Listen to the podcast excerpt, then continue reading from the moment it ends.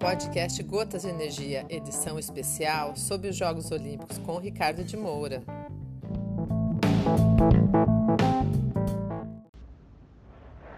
Alô, amigos, bom dia, boa tarde, boa noite, seja qual for a situação que você se encontre no momento em que ouvir o nosso podcast. Aqui, Ricardo de Moura, para falar sobre os Jogos Olímpicos. Jogos Olímpicos que chega à sua metade. Hoje, 1 de agosto de 2021, no, dia, no próximo dia 8, encerra essa edição dos Jogos Olímpicos. E agora? Né?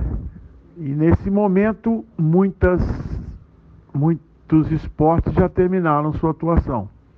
Né? Hoje, dia 1 a natação já terminou, o judô já terminou, e vários atletas regressaram aos seus países desclassificados de forma precoce, sem poder chegar às finais. E nesse momento, e agora? E agora é simples, tem um númerozinho básico. A partir de hoje faltam 1.089 dias para os Jogos Olímpicos de Paris, que vão ser realizados do dia 26 de julho a 11 de agosto de 2024. Quem acha que isso está perto, já está planejando e fazendo o seu, a sua programação. Quem acha que está longe, é, sinto muito, está equivocado. E a partir de agora, é hora de uma palavrinha, o coração do futuro, que se chama planejamento. É hora de rever tudo o que aconteceu, né? aqueles que já terminaram as suas atividades esportivas né?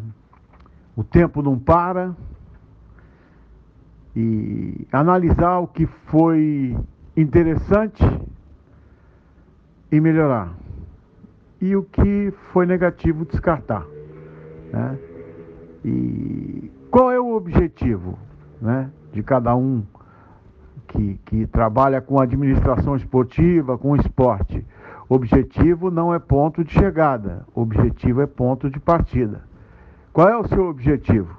E a partir do objetivo, traçar um planejamento para que as, aqueles que realmente têm condições e mais que isso até desejo de participação nos jogos possam cumprir com isso. Então a primeira coisa é seja o técnico, seja o atleta, seja a equipe multidisciplinar, seja o gerente esportivo, seja o presidente do clube, presidente das instituições, o que é que eu quero.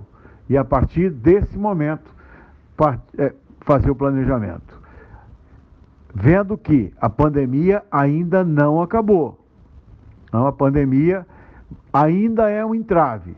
Começar o planejamento ainda considerando a pandemia. Ela não acabou.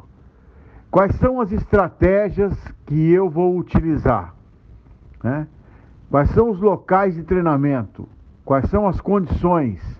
Qual é o material humano? Quais são os recursos humanos que eu vou precisar?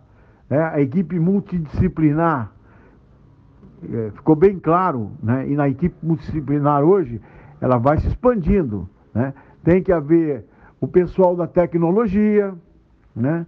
Sem o pessoal da tecnologia, você estatístico, e aí cada esporte tem a sua particularidade, a sua peculiaridade, e tem que montar uh, um, um, uma equipe que possa dividir essa responsabilidade. Vou lembrar aqui os louros da vitória, das medalhas, das conquistas, vão continuar com os atletas, mas ele sozinho cada vez mais consegue menos. Né? Quando você monta um planejamento, e isso tudo, é, Henry Ford dizia que é, todo planejamento tem 50% que provavelmente não vai dar certo. O problema é que quando você faz o planejamento, você não, faz, não sabe é o, quais são as coisas que, que vão dar certo ou não. Por isso, a revisão do passado, de tudo aquilo que você enfrentou, que as pessoas enfrentaram, vão querer passar pelas mesmas coisas, pelos mesmos erros. É, isso é fundamental. Uma reunião de revisão entre todos os envolvidos, os atletas, equipe técnica, multidisciplinar, dirigente, diretoria, gerência, né? clubes que hoje já têm o CEO devem participar disso. Muito bem, feito isso, qual é o custo que vai eh, acontecer dessa brincadeira? Tudo tem um custo, nada sai de graça. Quais são as fontes de recurso desses que vão cobrir esses custos? Quais são as competições que eu vou participar? O calendário internacional vai, vai se expandir. Ele já a, a, a partir desse ano, a Europa já está com o calendário todo aberto e o Brasil tem um problema muito grande. E ficou muito claro nessa geografia do esporte. Ele na América do Sul está sozinho. Né? Ele está muito mais avançado. Então a medalha brasileira custa muito mais caro. Muito mais cara, porque ele tem que buscar as competições que fazem parte do planejamento fora do continente sul-americano. Então, isso, quais são as aclimatações, quais são os períodos de treinamento internacional, isso tudo faz parte do planejamento. E a partir de agora, que período isso vai acontecer? Já entrar em contato com as pessoas né, de, que você está interessado nesse centro, nas as federações internacionais, os clubes, para que te auxiliem, já, você já tem um, um nível básico de custo. Né? Quais são os índices, mais ou menos, que vão acontecer para que, que os atletas possam participar dos Jogos Olímpicos de Paris? A Federação Internacional de Natação, por exemplo, utilizou o 14º tempo de 2016 para estabelecer os índices.